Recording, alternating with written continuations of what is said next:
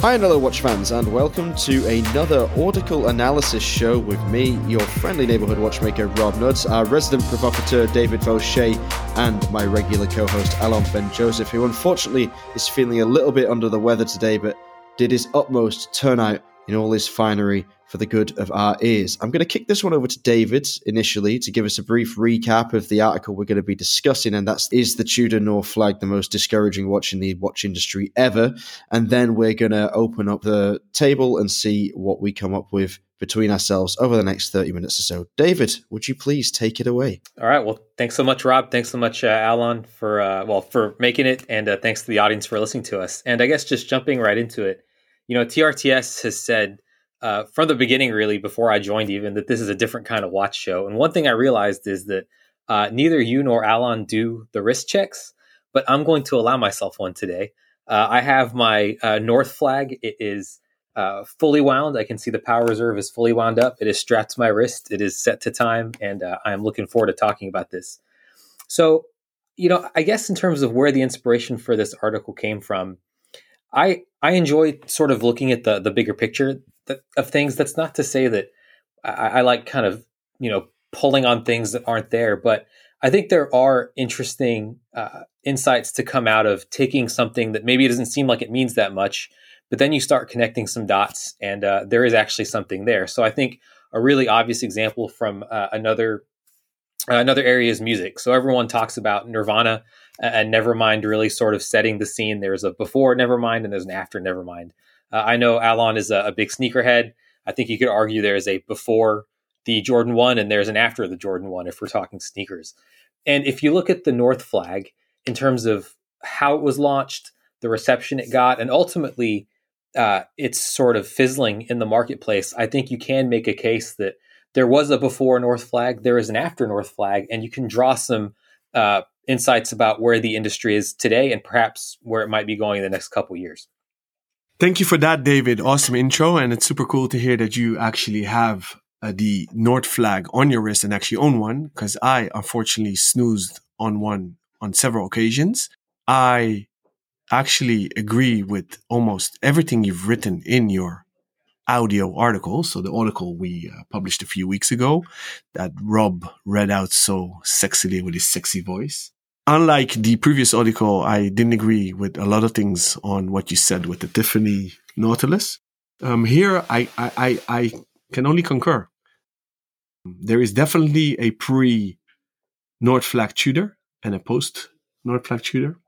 Davide Cerrato um, was actually the, the genius behind that whole, I call it a revolution at Tudor. He, he, he started off bringing back the Black Bays doing the retro uh, vibe. He did the titanium Pelagos. And then I think it was a stroke of genius with the North flag. Um, as you've written in your article, first time ever with an in-house movement. And you wrote that in brackets. You wrote a whole note for Rob, our in-house resident watchmaker, because technically it's a Kenissi movement, but the majority shareholder is uh, the Rolex group. So technically you could call it a manufacturer, but I like the fact that you uh, put it in uh, highlights. First ever watch with an open case back for Tudor, if I'm not mistaken. First time ever with a power reserve on the dial. And it was a literal style break for everything Tudor's done. It was indeed a successor to the uh, Ranger 2, which was ugly as hell. Ranger 1 isn't. And the current Ranger, I think, is cool as well. Integrate bracelet is you you mentioned it as uh, citrus colors, which is well put, and that yellow really pops. New style font for the numerals, ceramic bezel underneath the top layered titanium bezel.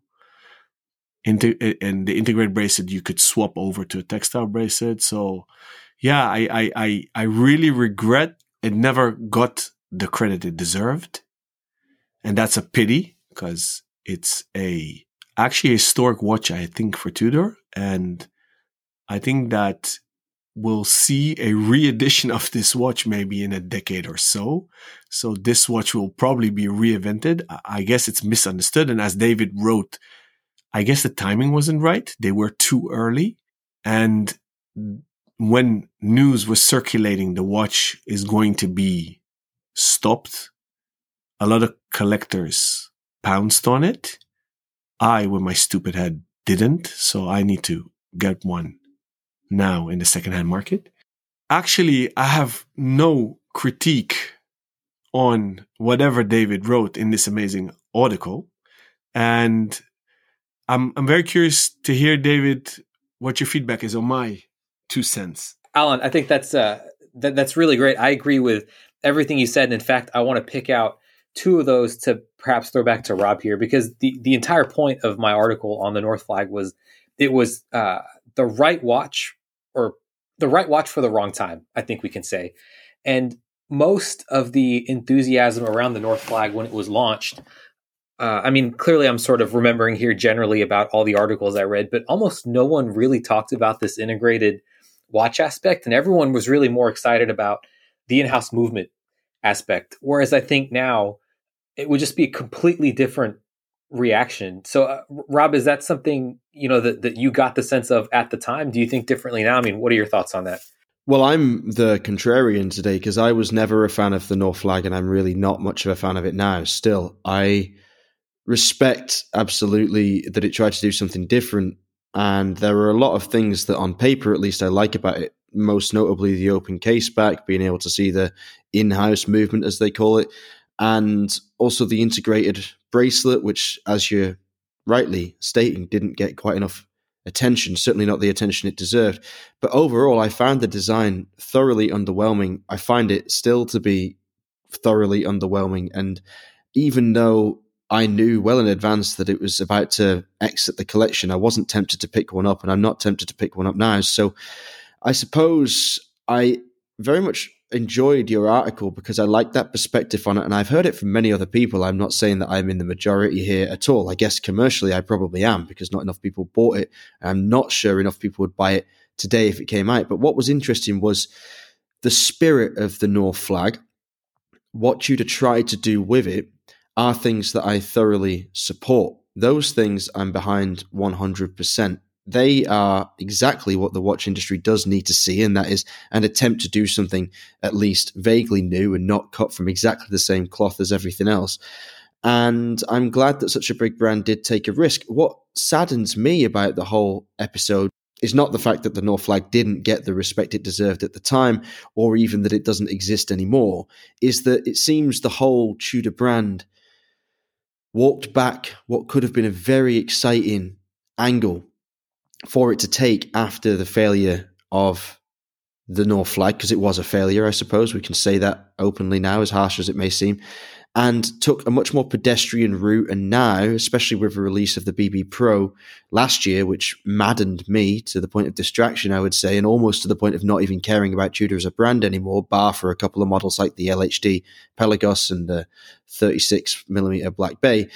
Uh, it's just replicating Rolex, and it's just Rolex's little sister brand once again, and nothing but that. And with the North Flag and older models like the Black Shield, and more recently, models like the P01, it could have been so different. It could have been Rolex's experimental arm. That's what I was hoping for. You know, your most recent article that came out last week and one we'll analyze together next week is about a brand which is all about the experimentation, and that's Hublot. And wouldn't it be great if we saw Rolex's cachet, but turned towards that kind of wild horology? That would have been nice. That would have been neat. But instead, we got a failed somewhat lackluster attempt with the North Flag, and now we just have these pedestrian, middle of the road copycat models, which are great watches for the money. Don't get me wrong. Are there better bits of metal than the quick adjust clasp on the Pelagos? I mean, that's one of the best things in the industry, especially at that price point. But come on, the rest of the line sends you to sleep.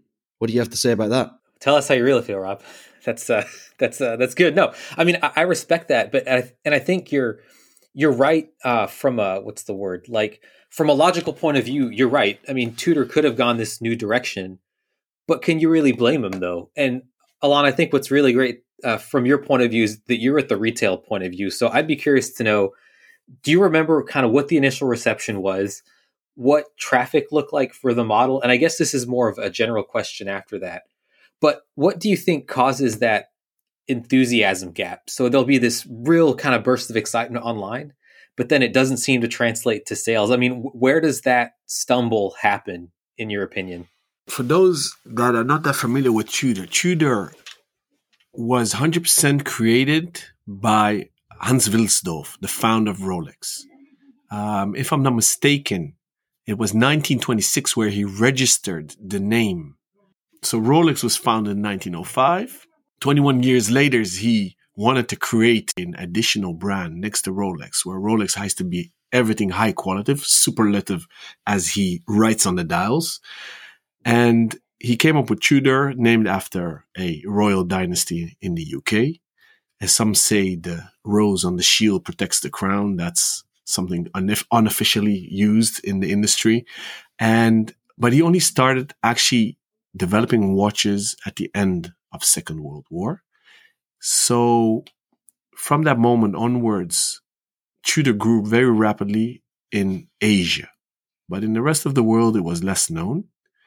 And that was the case up until they've revived the Submariner styled watches and named them Black Bay.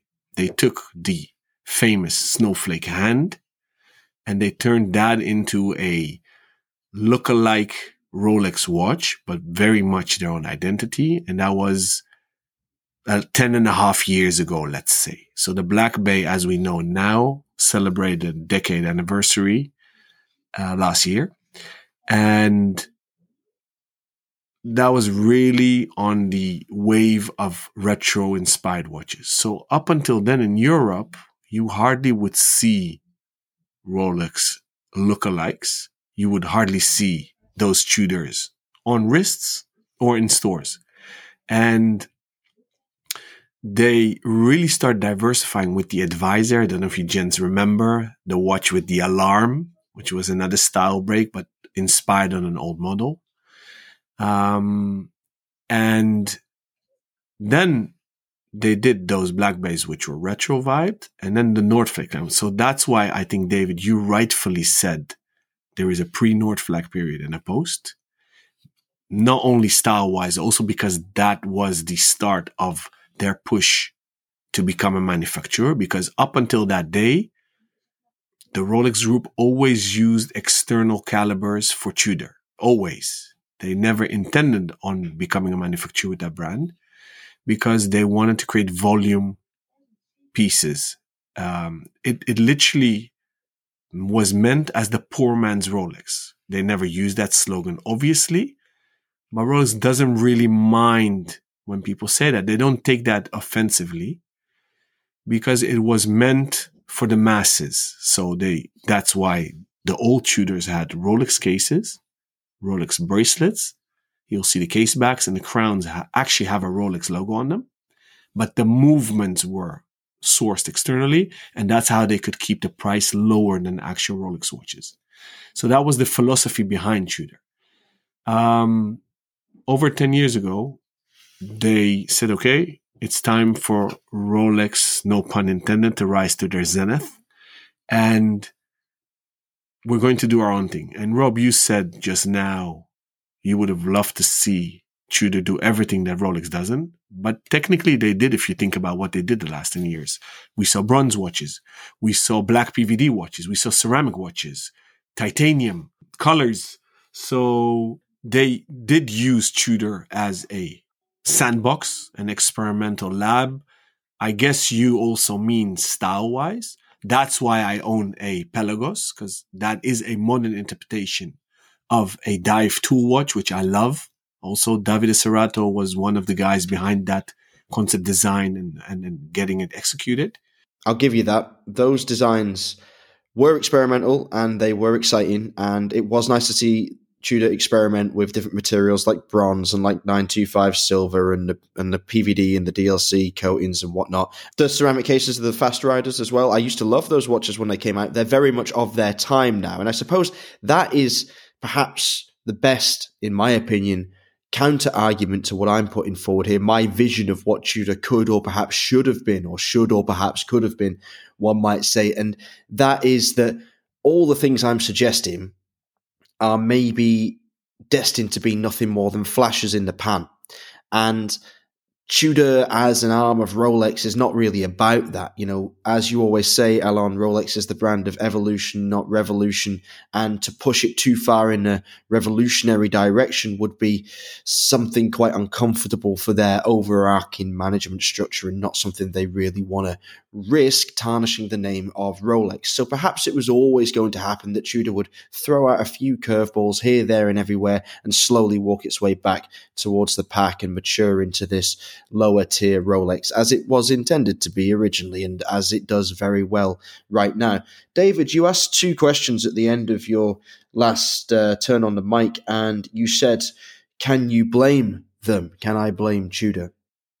Directly in response to that, I say, Yes, I can blame them and I will vociferously blame them because, well, every brand needs to be held to account.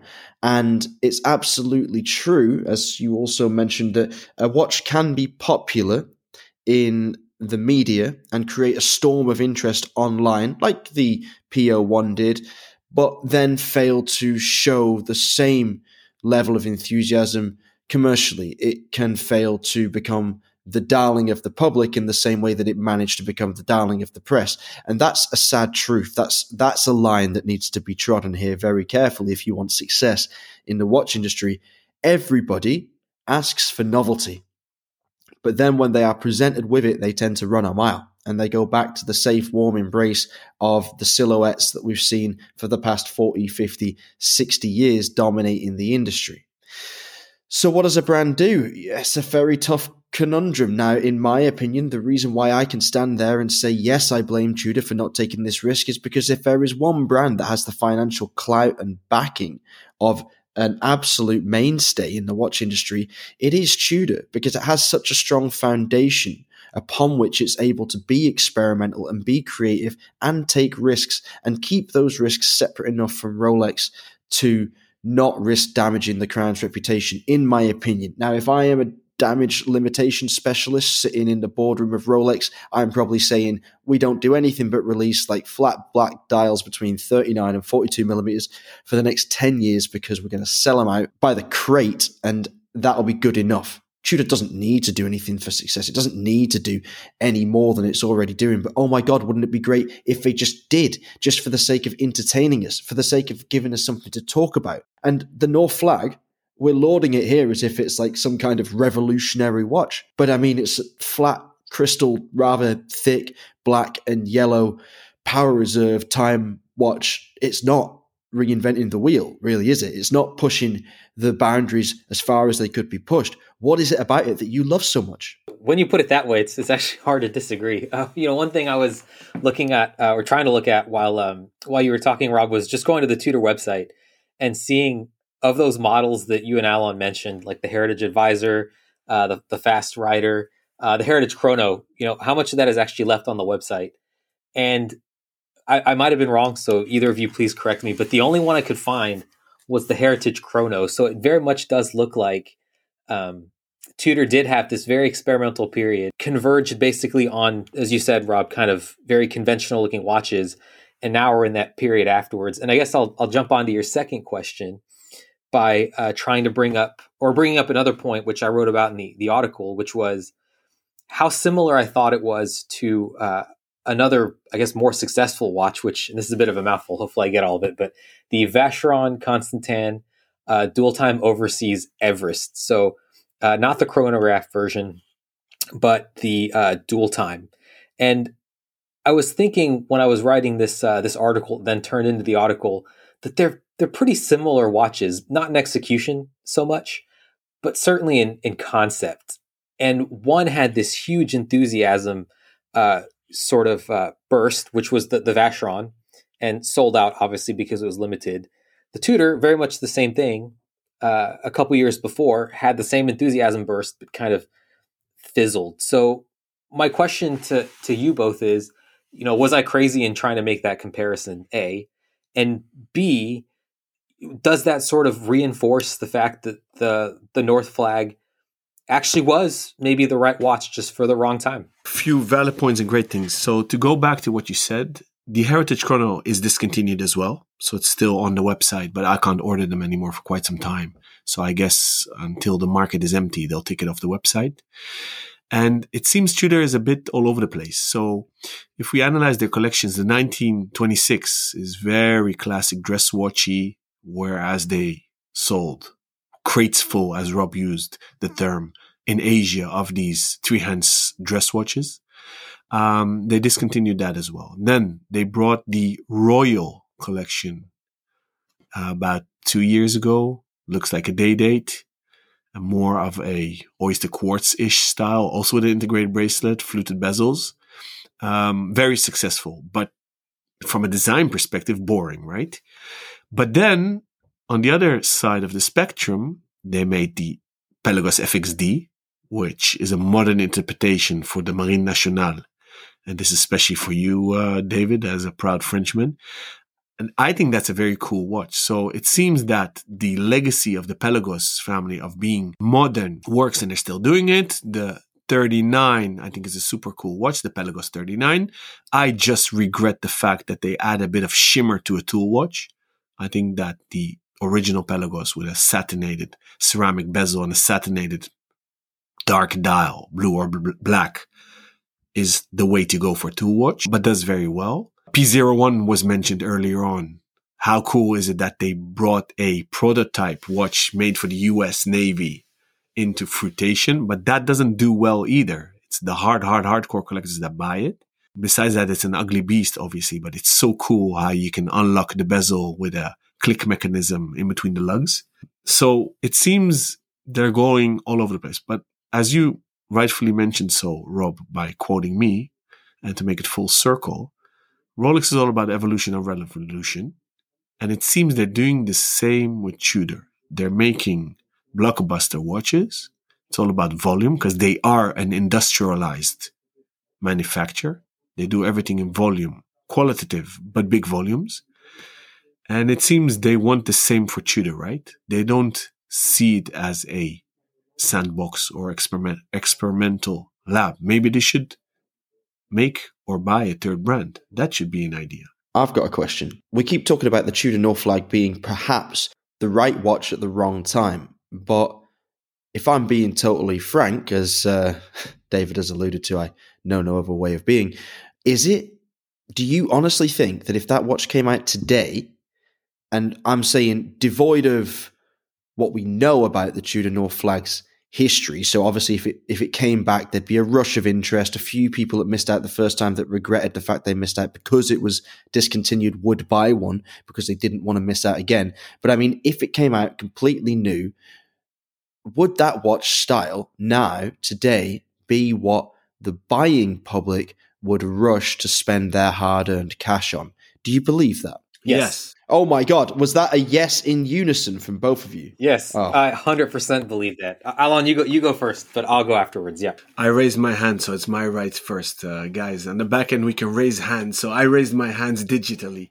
I wanted to jump in quickly with a hardcore yes. You know why, Rob? You and I uh, are are lyrically waxing all these contemporary designs, cutting edge designs, modern designs.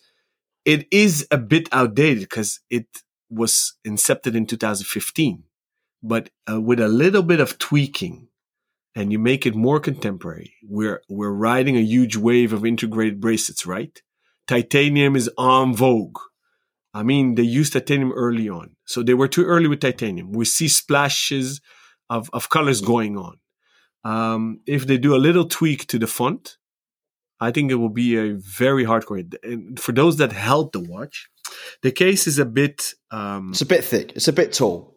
But all Tudor cases are a bit thick and tall. It's a bit like a barrel. Yeah, it's a barrel, but but yeah, but it's it's it's concentric, so it's it, it doesn't shoot straight down in a straight line if you look at the angles of the case.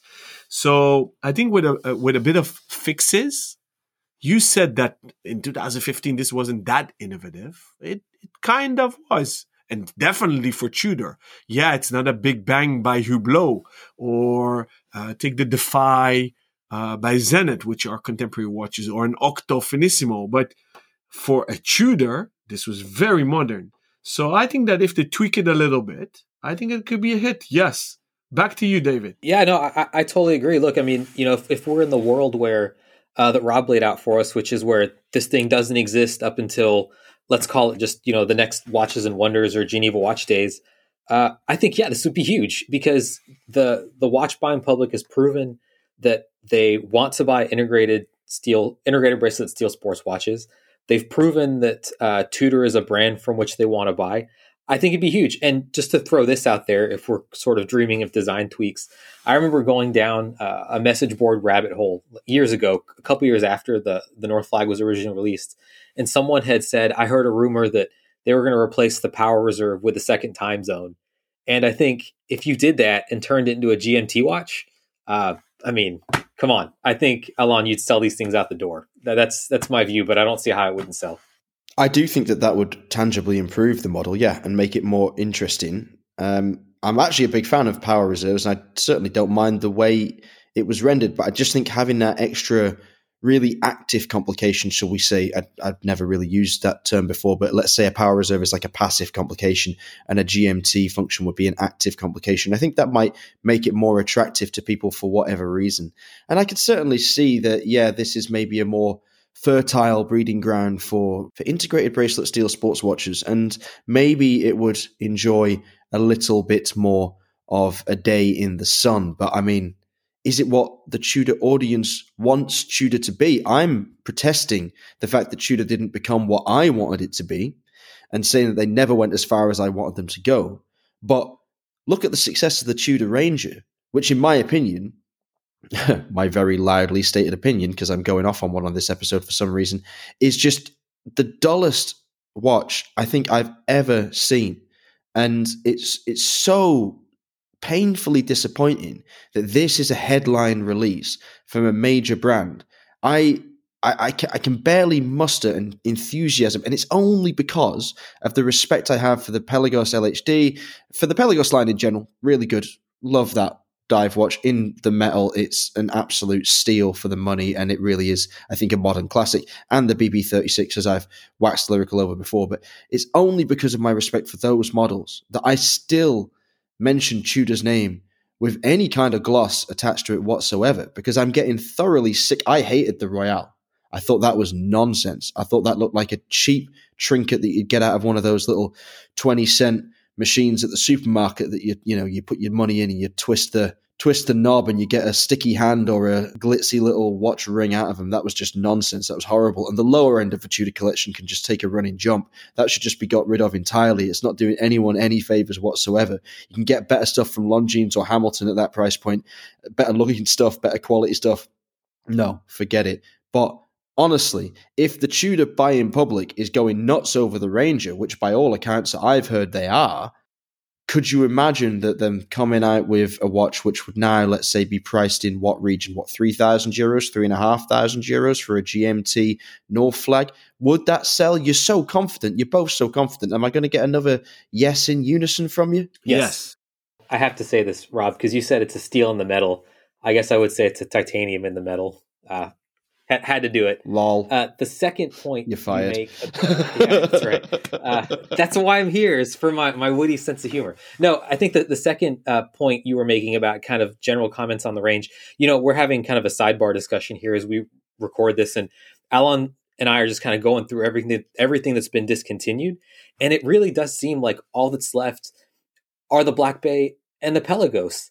So I think that's another conversation we can have about you know I guess strategy wise, is it wise to put all you know all of your eggs in one basket like that? That's for another conversation. But I think if the North Flag were to come out in this environment where the only thing people want are the Black Bay and the Pelagos, I think the North Flag is different enough to really set itself apart from those, but also similar enough to those watches, you know, sports watch, stainless steel, et cetera, et cetera, that I think it would kind of toe that line uh, and, and create interest while still making consumers feel very safe in their choice. All right, okay.